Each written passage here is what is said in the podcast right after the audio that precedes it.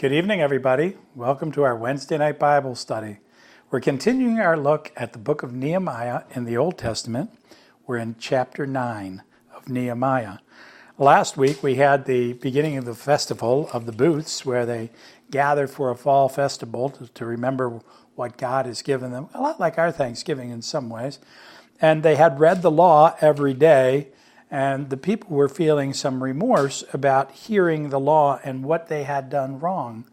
Uh, we had talked about how sometimes we do wrong and we don't even realize it. We, we have a lot of that going on in our culture today. People who find themselves doing something that they shouldn't have done, but they weren't aware that they were doing something wrong. It could be um, all this issue around uh, Black Lives Matter, or it could be all these issues around uh, even the coronavirus, where we find ourselves doing things that are really not the right thing, but we weren't aware we were doing it. Let's let's get right into chapter nine and start out. It says on the twenty fourth day of the same month, the Israelites gathered together, fasting and wearing sackcloth and putting dust on their heads. Now that's not something we normally do. Uh, fasting is is when we refrain from a meal or something like that in respect for God and to prove the commitment and the depth of our faith. So uh, we associate it with the season of Lent. We'll give something up for the season of Lent. Or maybe for some people, they will fast once a week or something like that and not eat meals from morning till night. Uh, in the Muslim faith, they just completed Ramadan, which is when they don't eat during the day and they only eat in the evening. Uh, and so um, the fast is during the day. Now, sometimes uh, people actually don't eat from sundown to sun up. And so then after that, they eat a meal we call break fast. Breakfast, as you might refer to it, which is the um, breaking of the nighttime fast. That's what the word actually means. To break the evening fast. So we do that as a sign of our commitment to God. So they were fasting and they were wearing sackcloth. Sackcloth is like burlap bags. It's not very nice, it's not very comfortable, uh, and it's designed to show humility. So it'd be like wandering around in life wearing black plastic garbage bags in our culture. Uh, they will cover us, but it's certainly not a fashion statement. It's not something people are going to look at and say, wow, aren't those people stylish? At least I hope they wouldn't. So the idea is to show that you have put away yourself and are lifting up God. You're not worried about what you look like or who you are or how you're held up, but only about God. And then they also talked about putting dust on their head. Um, another sign of, of um, commitment to God and humility. From dust you came, to dust you shall return. So we put dust on the head on Ash Wednesday when we put the sign of the cross and mark people's head and remind ourselves that we only are dust in the end. They say something like 98% of the body is water, and the rest is a small amount of dust that could fit in a container about like that. So, so what we are really is just a small little pile of dust. And compared to God, we are nothing. We are nothing. Uh, so they put dust on the head. And by the way, dust on the head is not a comfortable thing. Um, they would anoint people sometimes with oil. That was a soothing and healing thing. It's like putting conditioner in your hair, right? To make it softer and nicer. Imagine putting dust in your hair. You ever get to where you've worked really hard and you get so dirty that your, your hair is full of dirt or dust or something? And one of the most beautiful experiences in life is to go into a shower and wash that away just like God washing away our sins in baptism, right? So, so that that's what the the symbolism of is of these three things. In verse two, it says, "Those of Israelite descent had separated themselves from all foreigners." So they are clearly marking off themselves as a people separate, a people of God. They stood in their places and confessed their sins and the sins of their ancestors. Now, before we get into their confession, let's talk about this separation, which is going to come up again and again in the chapters that we're going to read and the chapters we've already read. Uh, and, and that is this idea that somehow we need to separate ourselves. Um, we do, in a way, separate ourselves. It's part of the reason why we gather for worship. It's one of the things we miss, is to be around people of like mind, like thought, like belief, where we can freely express who we are and what we are without any concerns that people will misunderstand uh, what we're about. It, it, it's an important thing, and, and there's a cohesiveness to being part of a group that's very much like us, has the same ideas, same, same thoughts, same feelings about things, as you'll see soon, who has the same history. And we're going to talk about the, the power of history for a people. So it creates a sense of drawing people together. But there's also, in the process, an exclusion of others. An exclusion of others. And so at some point, uh, we have to ask ourselves is the intention more to be a called apart, separate community, or more to bring others into the community of God? This is a, a struggle that people of faith have, have wrestled with since the beginning. When do we invite the peoples around us to become part of us? Which the Israelites did when they came out of Egypt. And, and even the Bible talks about welcoming the foreigners and the strangers amongst us into our midst, which we do when we say that we want to bring people to Jesus Christ or help them to come to understand the, the saving and blessing faith experience we have. When do we reach out to the community, the world around us to bring people in? And when do we need to say, no, this is who we are, and we need to set boundaries to demonstrate that we aren't the same as everyone in the whole world, that our faith in God and our beliefs in God and the things we hold to are different. If we believe everything and if we accept everything, then we actually believe really nothing. Because believing everything is believing nothing. So, somewhere we need to draw boundaries, we need to put up limits. And this is a difficult thing um, because, on the one hand, uh, when we open up, we bring people to God. On the other hand, when we open up our lives to everybody and, and all around us, we can find out that the faith and the beliefs we have are diluted into almost nothing. So, there are reasons why people like to gather with folks like them. It's nice to be around people that talk the same act the same, feel the same, look the same, and have the same belief system. But it's also very hard if it becomes something that looks exclusionary or judgmental, where it, where, where it can appear as if somehow the group that are homogenous are trying to suggest that people who don't look and act and talk and believe like them don't have a place with them. So Nehemiah wrestles with this a lot. It's a problem goes all the way through the book, and I think creates a lot of problems for the people around them, and it creates a problem as they try to discern how to be the people of God. Now they were in a unique situation where, for the most part, their faith was considered a minority faith, a an unusual small little group of people had it.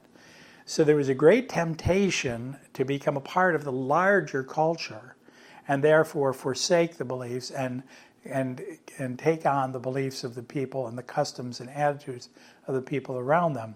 So one of the ways in which people who are of a small minority faith, whether it be Christian or, or Judaism or Islam or any other of a number of faiths, is that you you collect yourself in a contained community where you can feel that sense of purity and connectedness and that closeness and that bond. But the Christian faith was not intended for a small little group of people, it was for the whole world. So, this is the back and forth. And we have this going on in our churches and in our culture today, okay? So, um, it, it says they separated themselves from all foreigners. They stood in their places and confessed their sins and the sins of their ancestors. So, not only did they um, not only did they acknowledge that they had sinned, um, but they acknowledged the sins of their ancestors.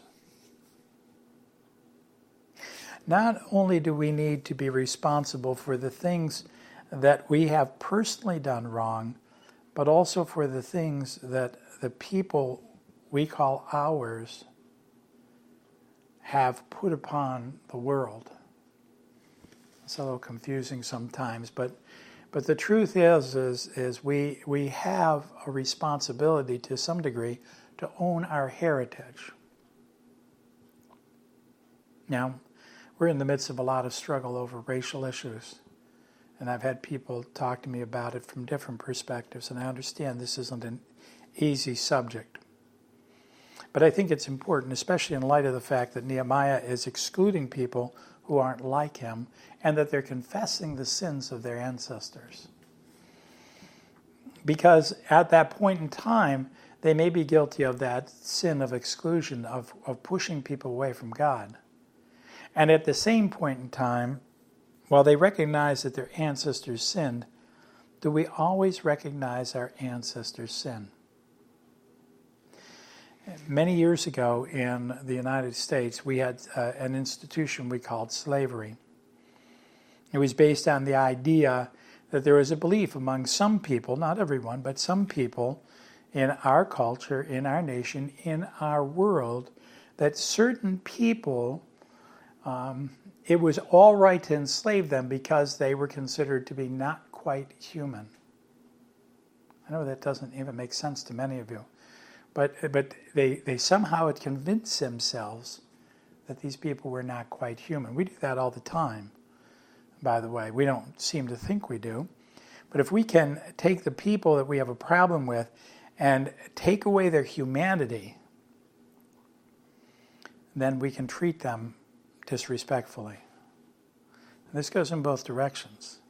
So, in other words, a police officer, if they're just a uniform, if they're just a, a caricature, we can treat a lot different than if they're our neighbor, than if there's somebody we go to church with. So, it, it doesn't matter what we're talking about. It, it's when we take people and dehumanize them, when we, when we take their value as a human being and reduce it in some ways, that's what Nehemiah was doing with the people who were of a foreign background. So, what we have is we have this, this cultural idea that came about in this country that we could treat people who were not the same white colored skin, or it's not really white, but Caucasian, as less than human. Nations do this in war the Germans were no longer people, they were the Huns. The Japanese weren't, weren't a, a, a civilized nation, they were Japs. We had all kinds of other names that we could call people, but we were dehumanizing people. Now, why am I bringing that up? Because it's talking about the sins of the ancestors. Now, my ancestors on my father's side came from Germany, so I could say, well, these weren't my ancestors. My ancestors were were guilty of creating a culture that ended up with Nazi Germany. So I guess we could blame that on my ancestors. And even my ancestors on my mother's side that were in this country during the time of slavery were in the North and were more likely to be a part of the abolitionist movement than, than slaveholders. But still, there is a collective responsibility to accept fault for the sins of our ancestors that have led to our privilege and possibilities today. Now, a lot of you don't want to hear that. I understand that. It's hard. But I know, I know that there are certain qualities about people that give them privilege. I happen to be uh, of, of an age where I have just enough silver hair, but not so old that they treat me as irrelevant yet very, very close, but I'm not there yet. I know I'm a man. I know that because, and I'm, I'm not tall, but I'm average height, because I'm not short, and because I happen to be of a Caucasian background, because I happen to be able to speak the right language, because I happen to get the proper education, because I happen to have an address in the right neighborhood, because I happen to be fortunate to have two parents who loved me and raised me that way because of a lot of things that I had no responsibility in making happen, I have privilege in this world. I know that. Now, you might say, well, yeah, but that's not my fault. No, it's not my fault.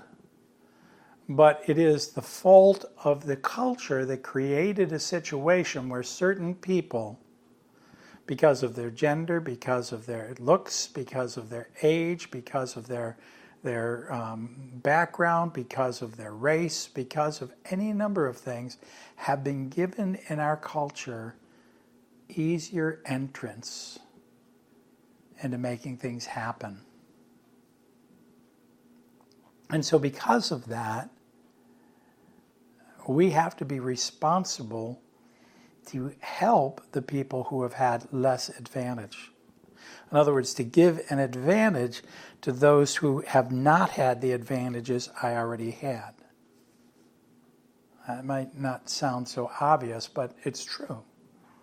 Uh, if, if because of my, my innate things that I didn't create, but my ancestors did, because of these advantages I have, uh, let's just make up something and say there was a, a test, I would get a score of, of, of 90 where somebody else would get a score of 60.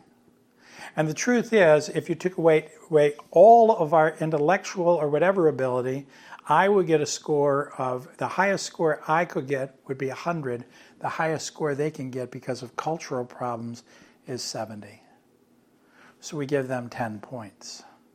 They still don't get up to 100, but they get a little edge because we've gotten edges all over the years. That's what they're talking about, as far as I can understand. And I admit, I don't understand this from the same perspective as others because I am who I am. I can't change that.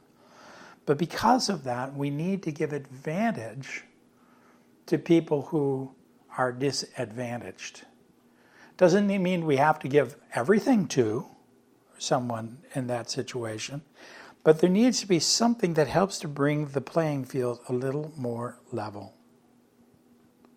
just to make it fair. Um, so it'd be like if we were playing basketball and we want it to be fair, and one team comes in and they all just because of the way they were born are no taller than five foot two, and the other team is six foot eight. So maybe we would lower the basket by a foot and a half. I don't know, just just trying to get a relationship. How do we make things so people have that opportunity? And how do we acknowledge that what our ancestors did, maybe not even recognizing that they, they were doing wrong, what they did create some of the problems we have today. The Bible says the sins of the father will be visited the second and third generation.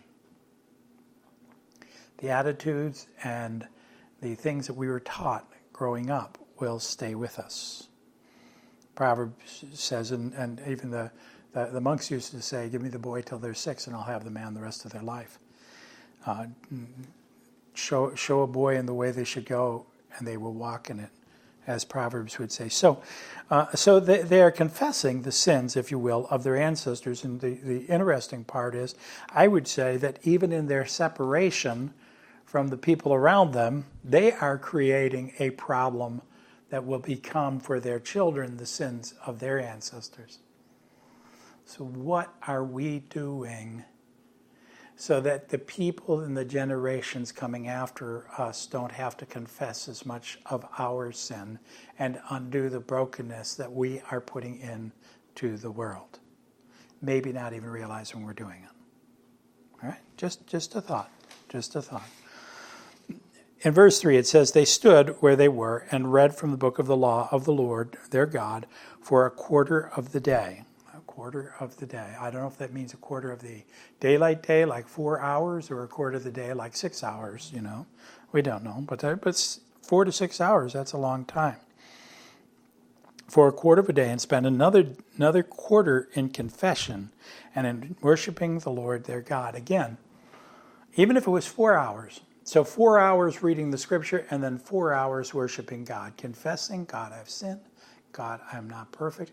Looking for the faults in me to offer up to God, not only so He can forgive them, but so that I can recognize what I'm doing wrong that needs to change. And then worshiping God. Why? Well, worship is, is what we do to recognize that we are not God, that we are deficient, that we rely on and depend on God to make us whole and make us complete. So we praise God. It's not that God needs some ego stroke from us, although I think He likes to be with us. It's that we need to recognize who God is compared to us so that our lives can be healthy. You know, right from the beginning here, this is about practicing a word called humility towards God, okay? In verse 4, it says, Standing on the stairs of the Levites were Jeshua, Benai, Kadmiel, Shabana, Bunai, Sherebiah, Benai, and Kenai. They cried out with loud voices to the Lord their God. And the Levites, Jeshua, Kadmiel, Benai, Habashniah, Sherebiah, Hodiah, Shebaniah, and Pethadiah, said, Stand up and praise the Lord your God, who is from everlasting to everlasting. So it's sort of a, a we say this, you say that. We have that sometimes in worship, like a responsive reading, or when in the liturgies I say, The Lord be with you. And so you said, and also with you. We naturally react that way. Um, it makes the worship inclusive of both the people leading it and the people who are engaged in it. So he says, and, um, this is verse 5 towards the end of it. It says, Blessed be your glorious name. May it be exalted above all blessing and praise. Now this is this is a prayer in a way, but it's one of the longest prayers there is. So bear with me. We won't read the whole prayer all the way through, I don't think, because it's a long prayer, and we'll have to come back to it either way. So Blessed be your glorious name. May it be exalted above all blessing and praise. You alone are the Lord. You made the heavens, the earth, and the highest heavens, and all their starry host, the earth and all that is on it, the seas and all that is in them.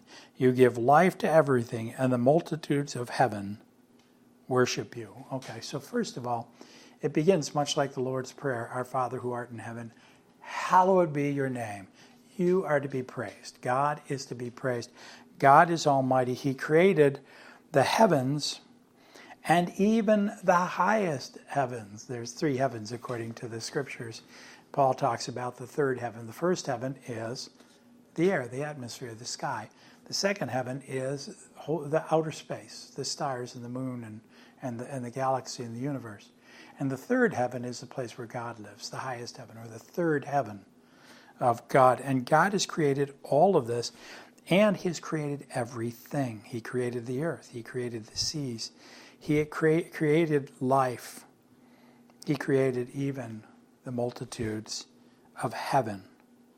All right? And He created them all to worship Him, to acknowledge that He is the one who is making life happen. So now he's going to go through a bit of a history lesson, all right? So in verse 7 it says, You are the Lord God who brought Abram and who, excuse me, you are the Lord God who chose Abram and brought him out of Ur of Chaldeans and named him Abraham. Um, God is kind of in the business of changing names. So Simon became Peter, Saul became Paul. Uh, Jacob was became Israel, and Abram became Abraham, and Sarah, his wife Sarai, became Sarah.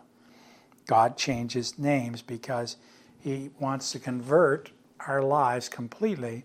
So that ta- even means to take a name that we were given for whatever reasons that may not have a thing to do with God and give them a holy connotation, a holy purpose. Now, my my given names are Thomas Michael.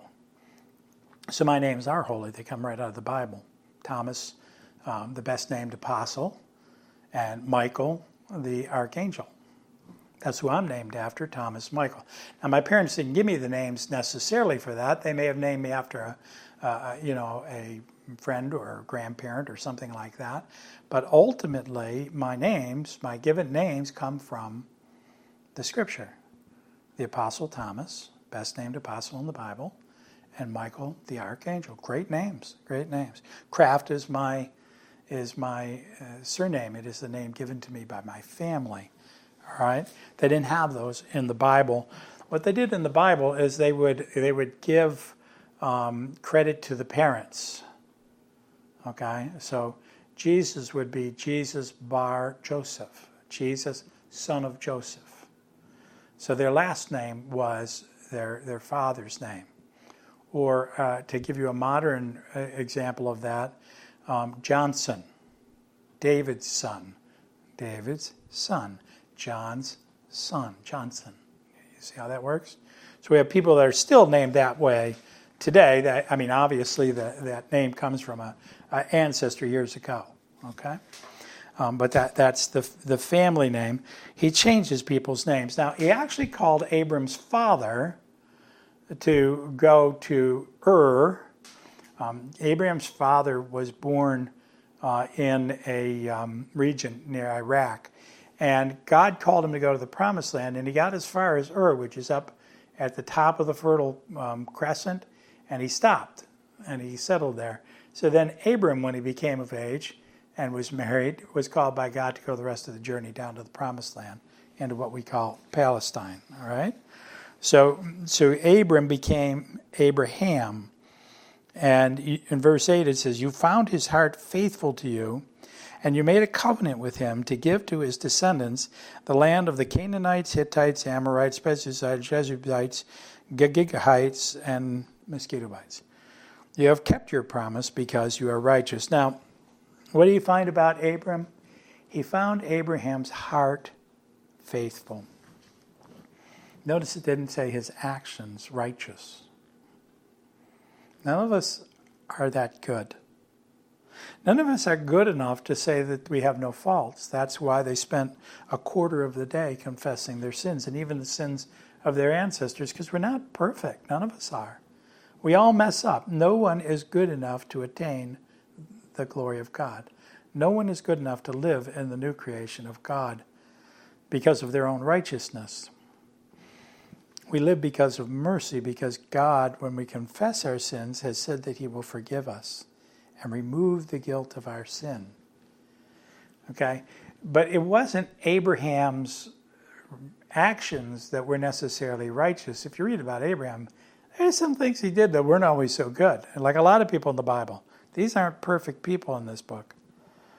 But his heart was always faithful. And, and that's something, by the way, about Nehemiah, the, the the, the author and subject of this book, Nehemiah, wasn't always perfect in his actions. He didn't always get it right, but his heart was always with God. And that's what God is looking for.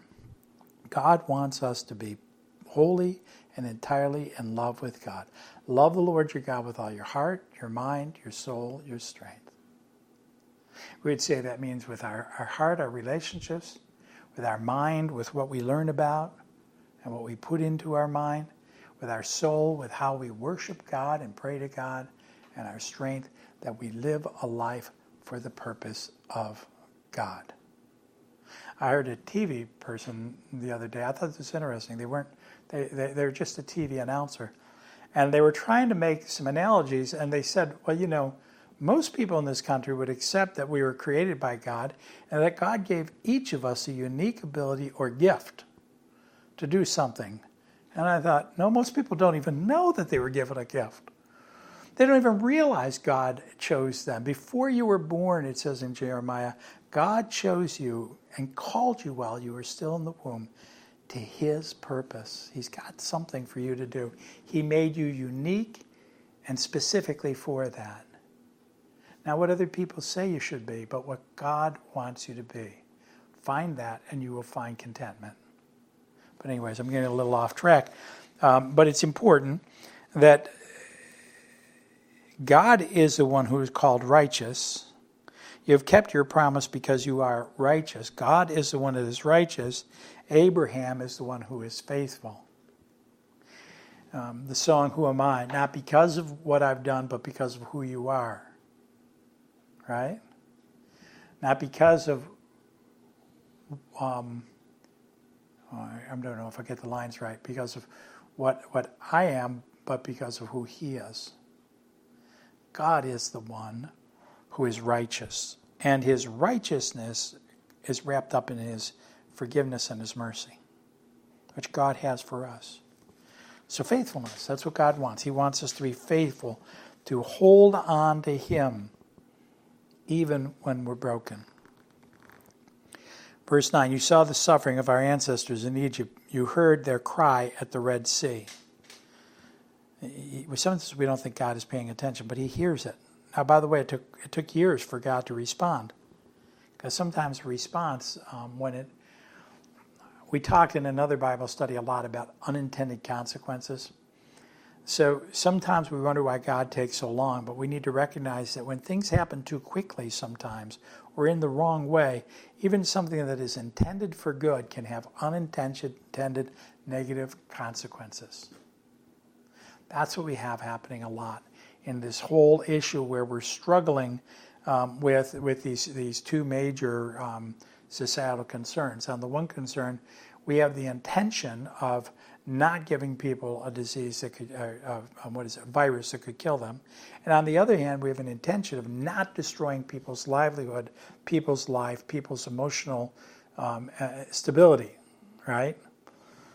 We, we, don't want to do one or the other. And sometimes when we're trying to do the right thing over here, we create a problem over here. And when we try to do the right thing over here, we make, a, make an unintended consequence over here.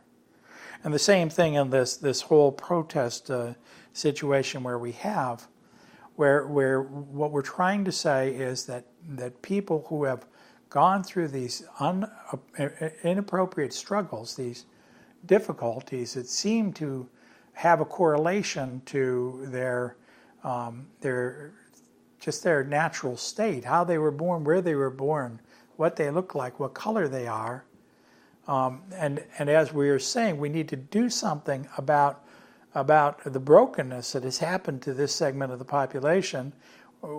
We have another group of people that we're saying we appreciate that there are folks that protect us, people that uh, will make sure that people who want to do great harm won't do great harm, that, um, that we don't have to worry about walking down the street at night, that, that uh, we, we can have property that won't get stolen all the time. And so we appreciate people we call the law enforcement of our, of our country. All right? Both are good. But sometimes when we try to make this happen, we have unintended negative consequences this way. And sometimes when we try to show appreciation this way, we create unintended consequences that way. Very difficult. So sometimes God goes a little slower because He has a better understanding of the timing of things than we do. We want everything. We're the instant culture. We, we nuke things because we don't want to wait for them to cook. We're, we're, we're, we're ever um, going with fast food or fast this or fast that. We don't want to go the speed limit because if we go 10 miles faster, we can get there like that. We're always in a hurry. We need to slow down. Slow down. You're moving too fast. You got to make the morning last just kicking down the cobblestones, looking for love and feeling groovy. That's for you 1960s people, you know, uh, my generation. I'm looking forward to days where I can just slow down and not move that fast. Take it easy. You were not created to be human doings, you were created to be human beings. Be still and know that I am God. That's what the Lord says, anyways. You saw your suffering of our ancestors in Egypt. You heard their cry at the Red Sea. The Red Sea was an instant crisis, and God was there.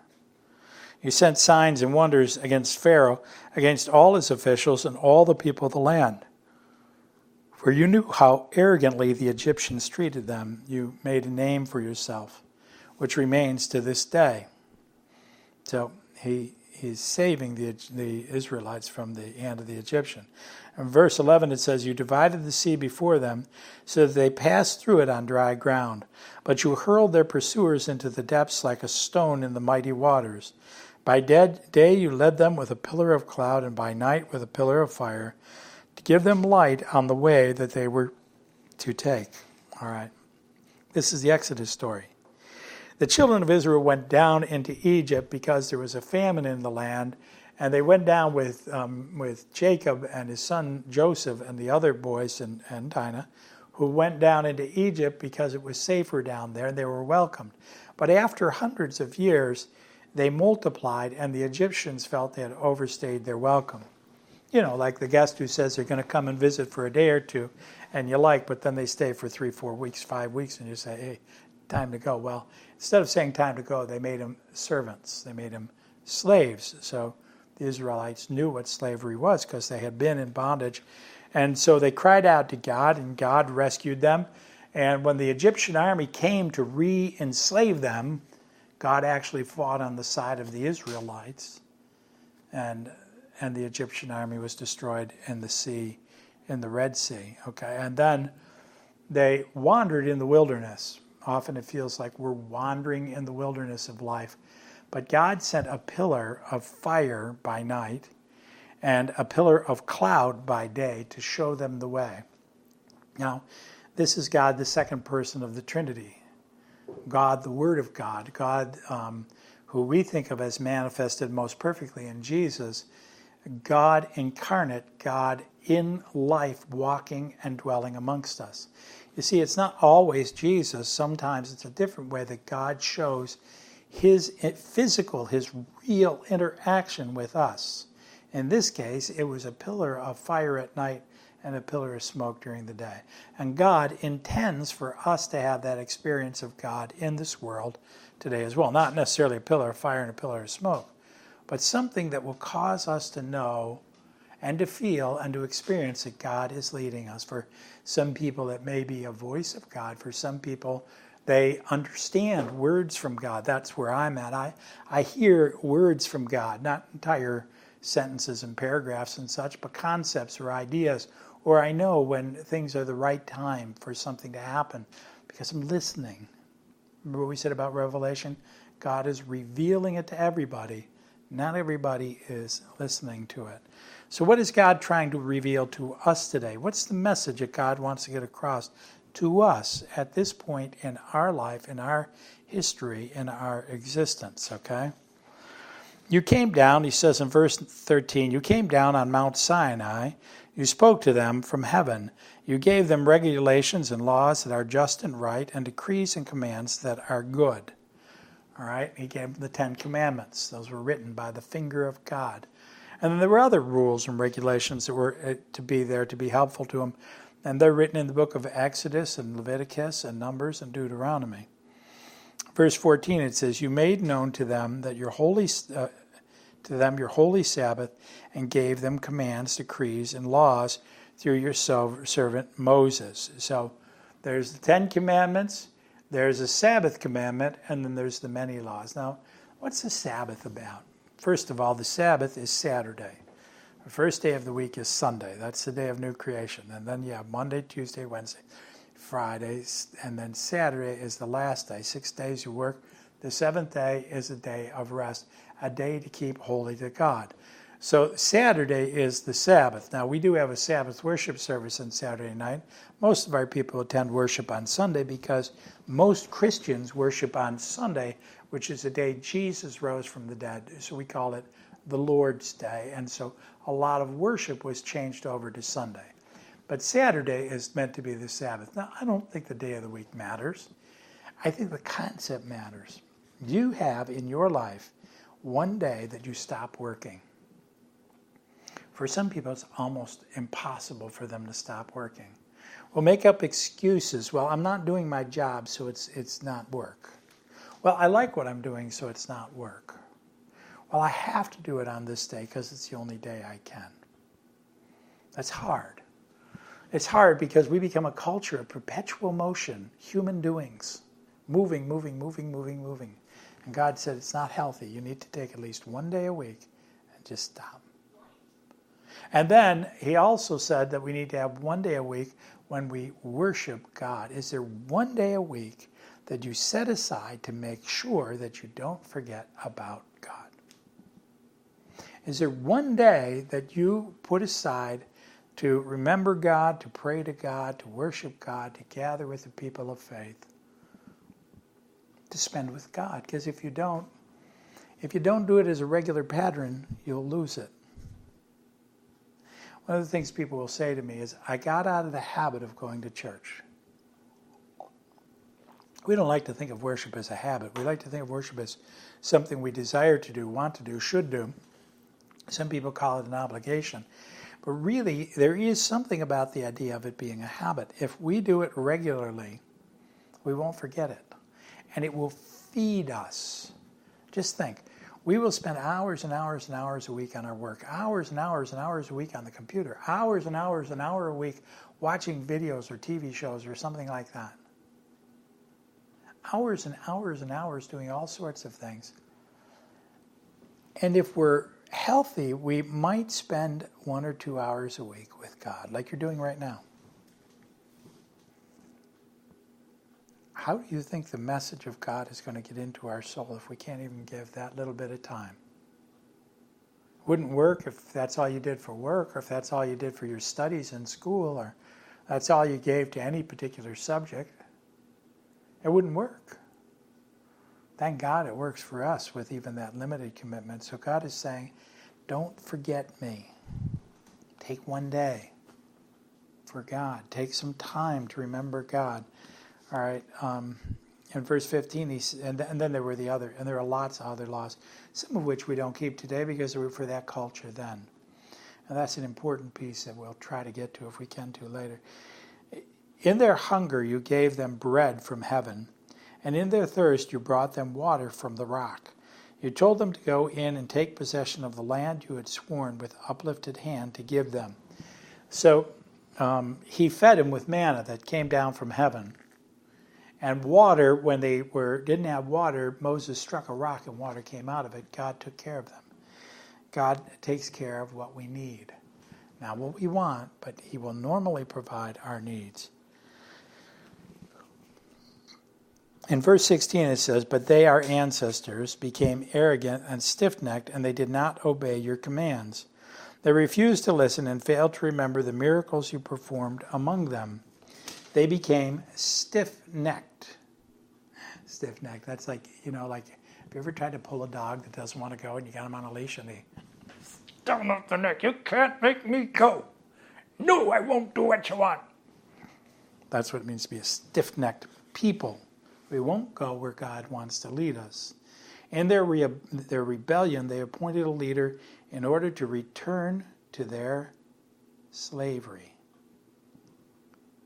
Do you hear that? But you are a forgiving God, gracious and compassionate, slow to anger and abounding in love.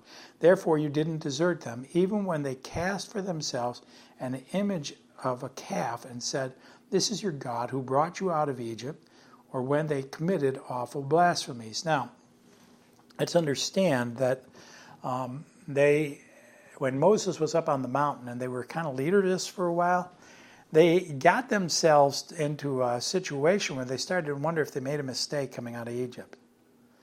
And so what they did was was they they tried to make up a god. So they made a god in the image of a calf. A calf is an image of prosperity and fertility. Okay, so they made this this this uh, false god um, to represent what they were looking for, which was prosperity and health and future. And they even appointed a leader to help them rebel against what God was trying to do for them and return them to Egypt. Now, why would anybody want to go back to Egypt? Why would anybody want to go back to slavery? Well, to some reason, it's because in some ways it's easier. Yeah, you might get, you might not be able to do whatever you want, and and might not have much freedom and might occasionally feel the back of a whip or something. But you don't have to figure out how to pay the bills. You don't have to worry about where the food's going to come from. You don't even have to worry about what you're going to do for a living because you're going to be told what to do. You're going to live where you're going to live. It's, it's a life where you don't have to do much thinking. In this world, if they're going to survive, they have to learn how to survive in a place they've never been before. Things are different. Things are different for us. we are going to have a new normal, a new way of doing things. Won't be the same. No matter what happens, it won't be the same because that's how life works. As a society, we we we grow on the on by stepping on the results of our previous generation. So, in this case, they're going to grow if they move out into the desert, which they don't want to. And God was not happy with them, but instead of destroying them all, He forgave them. Because God knew that they were just confused. God has more mercy than we would. God has more likelihood to say, I forgive you, even though this is what amount of times you've hurt me? How many times have we hurt God? God has a tendency to show mercy more than people do. So he didn't desert them. Even when they cast for themselves an image of a calf and said, This is your God who brought you out of Egypt, or when they committed awful blasphemies, when they said things that were just hurtful to God. In verse 19, it says, Because of your great compassion, you didn't abandon them in the wilderness. By day, the pillar of cloud did not fail to guide them on their path, nor the pillar of fire by night to, shine on the way they were to take. So, in the midst of all of their lives, no matter how broken things feel, even a brokenness between God, God is still providing them a light to show them where to go. And if we look, God will always show us where we need to go, what we need to do. Where will we find the answers? Because God wants to give us those answers. Interestingly, Sunday we had a lot of protests in our country. They called them protests, but actually, what they turned out to be in many ways were just prayer services, places where people were praying, singing songs of worship, and praising God. And they were talking about how there was no violence in those protests because they were focused on God and trying to have God follow, uh, lead them. Um, in verse 19, because of your great compassion, you didn't abandon them to the wilderness. Not because of what they did, but because of God's compassion. By day, the pillar of cloud didn't fail to guide them on their path, nor the pillar of fire by night to shine on the way that they were to take. You gave your good spirit to instruct them. The Holy Spirit guides us the way we should go. You didn't withhold your manna from their mouths, and you gave them water for their thirst. So God took care of them for forty years you sustained them in the wilderness. They lacked nothing. Their clothes did not wear out, nor did their feet become swollen. He, God took care of them for 40 years. Now, why 40 years? Well, 40 is a special number. We have the 40 uh, days of Lent. We have um, the 40 days Jesus was in the wilderness being tempted by the devil. And we have the 40 days and 40 nights that Noah was on the ark, and then we have 40 days that they were in the wilderness. It's a time of preparing for God to do something amazing. And God took 40 days. Now, the 40 days also happened to eliminate the entire generation that came out of Egypt. Only Caleb and Joshua were alive to go into the land of promise. So sometimes God will take so long that he will take a whole generation out if that's what it takes to change people to go in the direction God wants them to go. We need to be careful about that. If we would just change and follow God, turn to God, we don't have to worry about those kind of consequences. Verse 22, it says, You gave your kingdom and nations, allotting to them even the remotest frontiers. They took over the country of Sihon, king of Heshbon, and the country of Og, king of Bashan. You made their children as numerous as the stars in the sky, and you brought them into the land that you told their parents to enter and possess. So God took them into the nation, and they became very um, prosperous and a lot of lot of children. Their children went into the land and took possession of the land. You subdued it before them. The Canaanites who lived in the land, you gave the Canaanites into their hands. Canaanites who lived in the land, you gave the Canaanites into their hands, along with their kings and the peoples of the land, to deal with them as they pleased. Um, so the Canaanites were not people that God particularly was fond of because they had become pretty evil. And God caused them to fall into the hands and the judgment, if you will, of the Israelites who, who conquered them. They captured, in verse 25, they captured fortified cities and fertile land. They took possession of the houses filled with all kinds of good things, wells already dug, vineyards, olive groves, and fruit trees in abundance. They ate to, to the full and were well nourished. They re- reveled in your great goodness. So, uh, when they conquered the land, they took the wealth of the land and they lived well, and, and they gave honor to God and said it was because all their success was because of God's great goodness. Okay? Now they're telling the, the history of Israel's what they're doing in this prayer. So let, us get a little further along and see how far we're going to try and get this whole story in. In verse 26, they were disobedient, rebelled against you. They turned their backs on your, the, your law. They killed your prophets who had warned them to, in order to turn them back to you. They committed awful blasphemies.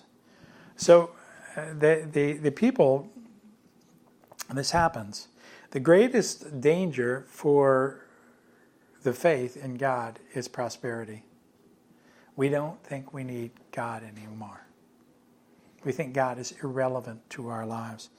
So they turned their back on God and um, so God gave them over to their enemies. Why? Because sometimes God has to let us reach depravity or even total depravity, realizing how bad it is without God, to realize we need God.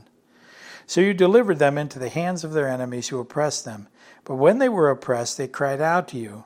From heaven you heard them, and in your great compassion you gave them deliverers who rescued them from the hand of their enemies. So they cried out to God, finally came to their senses, and cried out to God, and God sent people to rescue them.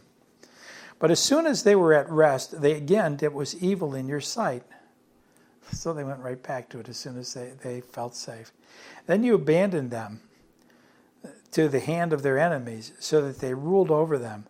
And when they cried out to you again, you heard from heaven, and in your compassion you delivered them time after time. So God is, keeps rescuing them like a parent that keeps helping a child that keeps messing up, because that's what we're like. All right? Um, because God loves us and God is good even when we're not. You warned them in order to turn them back to your law, but they became arrogant and disobeyed your commands. They sinned against your ordinances, of which you said, The person who obeys them will live by them. Stubbornly, they turned their backs on you, became stiff necked, and refused to listen. Remember that stiff necked? You can't make me do it. They're not going to listen to God. In verse 30, for many years you were patient with them. By your Spirit, you warned them through your prophets, yet they paid no attention. They paid no attention, just went on doing whatever. A lot of us do that because we're just not recognizing the limitations to this life and the blessings that God can give in this life and the life, life to come. So you gave them into the hands of the neighboring peoples. But in your great mercy, you did not put an end to them or abandon them, for you are gracious and merciful. Uh, you are gracious and merciful God, which is what defines God grace and mercy, His forgiveness because of his righteousness, which is a response to our faithfulness.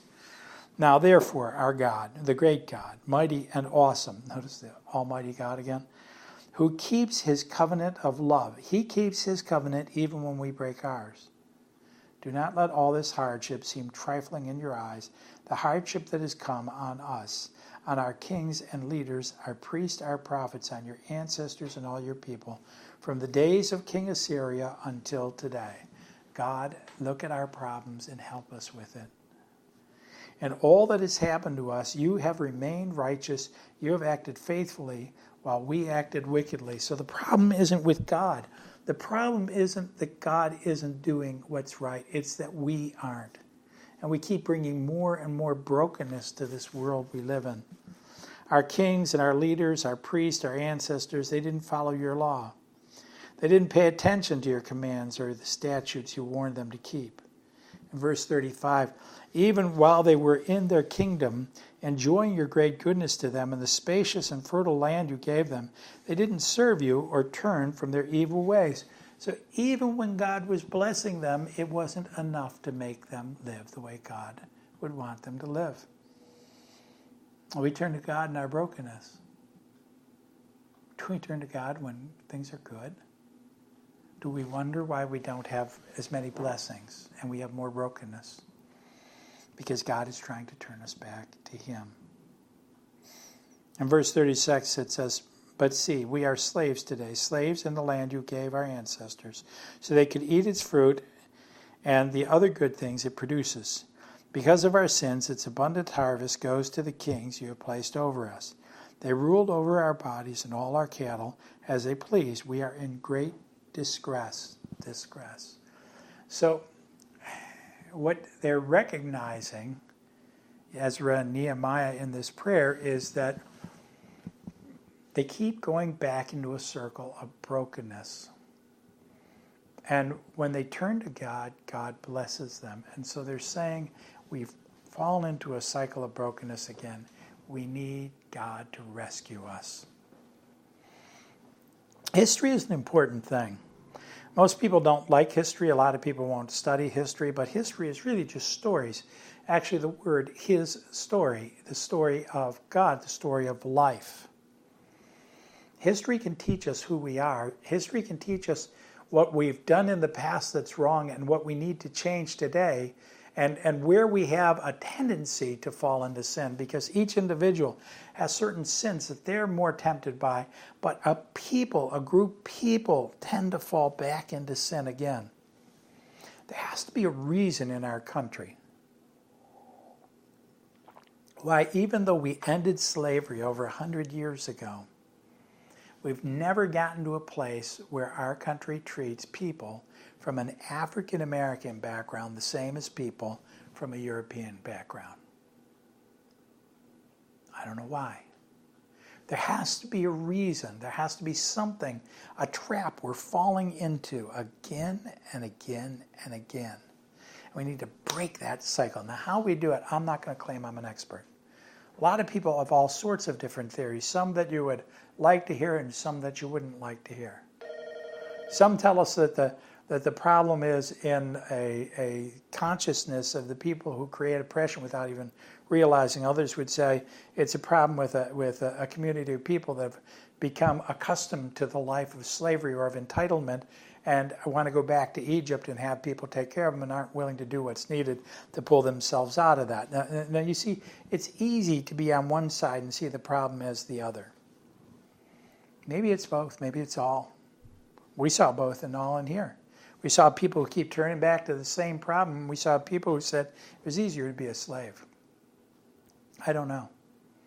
I'm not claiming I have the answers necessary to all of this, but I do know that by studying history, we can at least see where we've been at fault in the past and hopefully not not continue the sins of our fathers and mothers, but instead move forward with blessing and hope and healing and break the patterns of these things. But history is also important because, going back to the beginning of our study, it can be the, the, the story that draws us together. I've told you, even in this Bible study, where my ancestors came over to this country. Yes, I have some that go way back. Most of them came over well after George Washington. But when I was a little child, I was raised to think that George Washington was my first president. I became a part of that story the history of this country became my history, which meant that I also had to accept its blessings and its curses. I had to accept the guilt of the past and I had to accept the blessings that were given to me from the past by saying, These are my people and I'm going to identify with them. History does that. The, the Christian faith gives us stories that help us and draw us together, and people know them wherever you go. Whatever Christian community you're in, they, they know these same stories. They draw us together. We have a commonality that makes us one. We talked about that. People like that aspect. Now, the difference is, and I'll speak to it here, even though it'll keep coming up from week to week, but the difference is, is we need to make sure that in our faith, in our experience of God, in our experience of life, that we don't think that somehow it's a certain group of people by virtue of their, their relatives or their bloodline or their length of time in this country or how long they've been a member of a church or whether their name is written in a book or something like that that causes people to somehow feel like they're part of us or not. Because God blesses all of us to join together and adapt the story, adopt the story that God has given to us. And so the story uh, of the Good Samaritan is my story, even though it was originally told a couple thousand years ago to people that don't look like me. Do you follow? Because that story has now become my story. So when we can make our history, our story together healthy, it makes our whole people healthy as we become one casting off stories that divide and drawing in stories that unite. But to finish this chapter, I only got through one really. In view of all this, we are making a binding agreement, putting it in writing, and our leaders, our Levites, and our priests are fixing their seals to it. So they're going to make an agreement with God, a covenant. God has made an agreement with him, with them. He hasn't broken it. Now they're going to make an agreement with God. Now, we'll go through and we will talk about what the agreement is um, when we look at the next chapter next week. And we will see how well we can do at getting through and, and figuring out what Nehemiah has to tell us. These are stories from the exile.